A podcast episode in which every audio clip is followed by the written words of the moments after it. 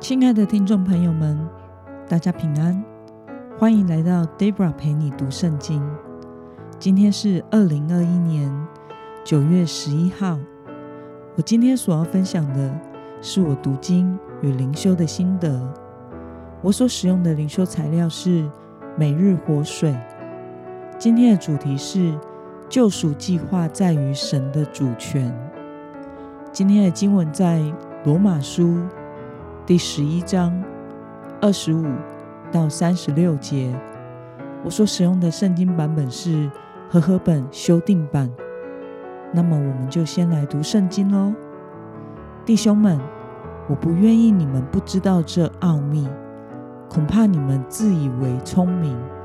这奥秘就是有一部分以色列人是硬心的。等到外邦人的数目填满了，以色列全家都要得救。如经上所记，必有一位救主从西安出来，要消除雅各家一切不前不进。这就是我与他们所立的约。那时我要除去他们的罪。就福音来说，他们为你们的。缘故是仇敌，就拣选来说，他们因列祖的缘故是蒙爱的，因为神的恩赐和选召是不会撤回的。你们从前不顺服神，如今因他们的不顺服，你们倒蒙了怜悯。同样，他们现在也是不顺服，叫他们因着。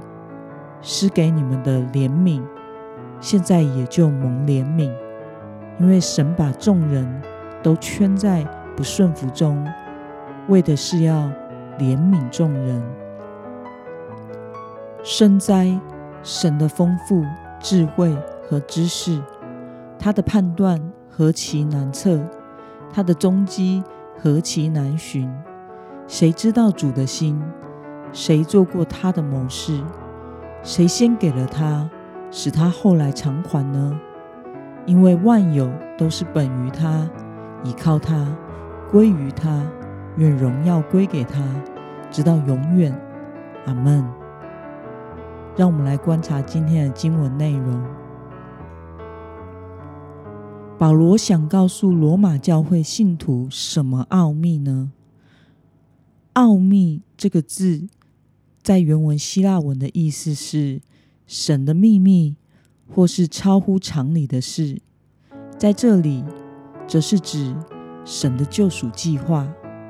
我们从经文中的二十五到二十七节可以看到，这个计划就是尽管如今有部分的犹太人硬心，但当外邦人得救的数目填满时，以色列全家都会得救。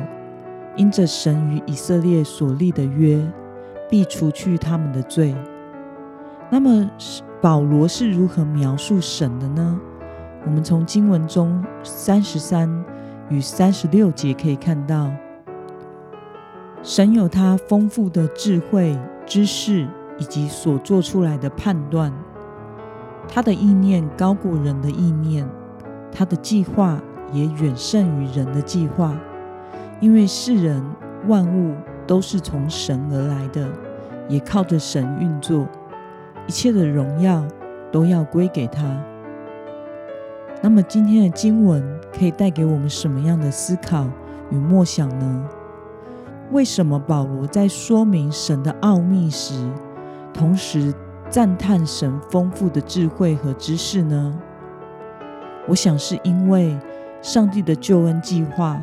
是人想不到的，连上帝的选民犹太人熟读圣经，都无法猜测出上帝救恩的实行计划，因此他们不肯相信他们的弥赛亚就是耶稣。事实上，连世上最聪明、诡诈、邪恶，也是最了解上帝、最熟悉圣经的魔鬼撒旦。都无法猜出救恩实现的方法，否则他就不会煽动群众的力量，使耶稣走向十字架。耶稣因着十字架的受死与复活，完成了救赎的恩典，并且胜过了死亡与魔鬼的权势。从此，人类只要悔改与相信、接受耶稣基督，就都可以得救。也没有人会想到，连最懂上帝律法书的犹太人都不肯接受耶稣基督的福音救恩，会使福音传到外邦，并且扩及到全世界，让这世上所有的人都有机会可以因着信靠耶稣基督而得救。那么，当明白神的救赎计划远超过我们的理性和经验时，你有什么感想呢？我觉得上帝的意念高过人的意念，他的计划也远胜于人的计划。我们都是受造之物，上帝对于这个世界有他的主权。我们应该要相信这位有丰富的智慧、知识和掌管万有的上帝的判断。并且信靠这位超过我们理性和经验的神，顺服和参与在上帝的计划中。在 Debra 二十岁的时候，觉得对上帝非常的失望。我因为学习障碍而无法考上大学，性格极度内向的我，也因为父母亲的工作而一直当转学生。从小学四年级开始。被同学霸凌到国三毕业，因此产生社交恐惧、非社会性人格，非常的边缘，活得非常的孤单与不被了解。我曾经埋怨神为什么不帮助我？难道我没有祷告吗？我没有寻求吗？我没有祈求吗？我没有向他叩门吗？为什么所有我能做的都做了，上帝却没有超自然的解决我的困难？我没有资格埋怨吗？当时的我觉得我有资格，但是当走过来之后，回头来看上帝的计划时，我只能用敬畏和遵从来形容。上帝没有选择用最简单的方式，像变魔术一样变。来帮助我，而是带领我一步一步的走过，并且一路经历他的恩典，我才能成为现在的我。我从不随便定罪于人，因为我深知人的软弱，我也能理解人的做不到，有的时候不是借口和理由，因为我曾经是那最做不到的人。我理解什么叫做软弱，因为我尝尽了人生一切的无能为力。我能同理忧郁的人，因为我曾经忧郁的几乎要死。我从不要求所带的青少年要有好成绩，我只要求他们要有好品格以及好的灵命与上帝的关系，因为我知道学校的成绩。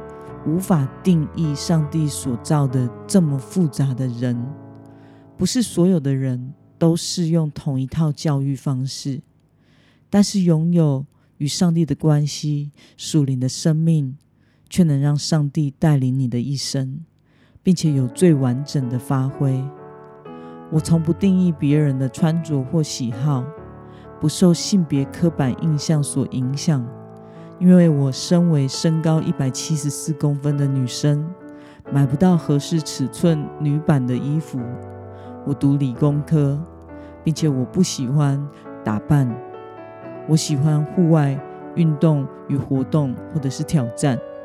我从小就深深被长辈责备，女孩子家应该要如何如何，并且常常啊被买又红又花的东西来给我用。因此，我觉得每个人都可以照着自己舒服与与喜好来决定自己的风格，这是无关于性别，也无关于属灵的。我觉得女生骑挡车很美，男生心巧手巧，能够做手作品也很帅。或许人不欣赏的，上帝却很欣赏哦。因此，我是一个非典型的传道人，但是由于我的非典型，我可以接受许多非典型的人事物，而不受到传统与宗教的框架所绑架。如果没有过去上帝陪伴我走过的路，而是直接把我的困难变不见，那么就不会产生现在的我。在我的人生中，深深体会到，不可少的只有一件事，就是真正认识耶稣基督，并且住在他的里面，一生跟随他。我想，这就是上帝的美好计划。那么，今天的经文可以带给我们什么样的决心与应用呢？你何时明白神的救赎计划都是取决于他的主权，并且奇妙可畏呢？为了顺服并参与在神的计划中，今天的你要下定什么样的决心呢？让我们一同来祷告。亲爱的天父上帝，我赞美你的智慧和能力，以及奇妙可畏的旨意。你的计划或许超过我的理解，但是我知你的意念超过我的意念。求主帮助我，一生都信靠你，并且顺服你，积极的参与在你的救恩计划中，竭力传扬福音，成为你所喜悦、信心的儿女。奉耶稣基督的名祷告，阿门。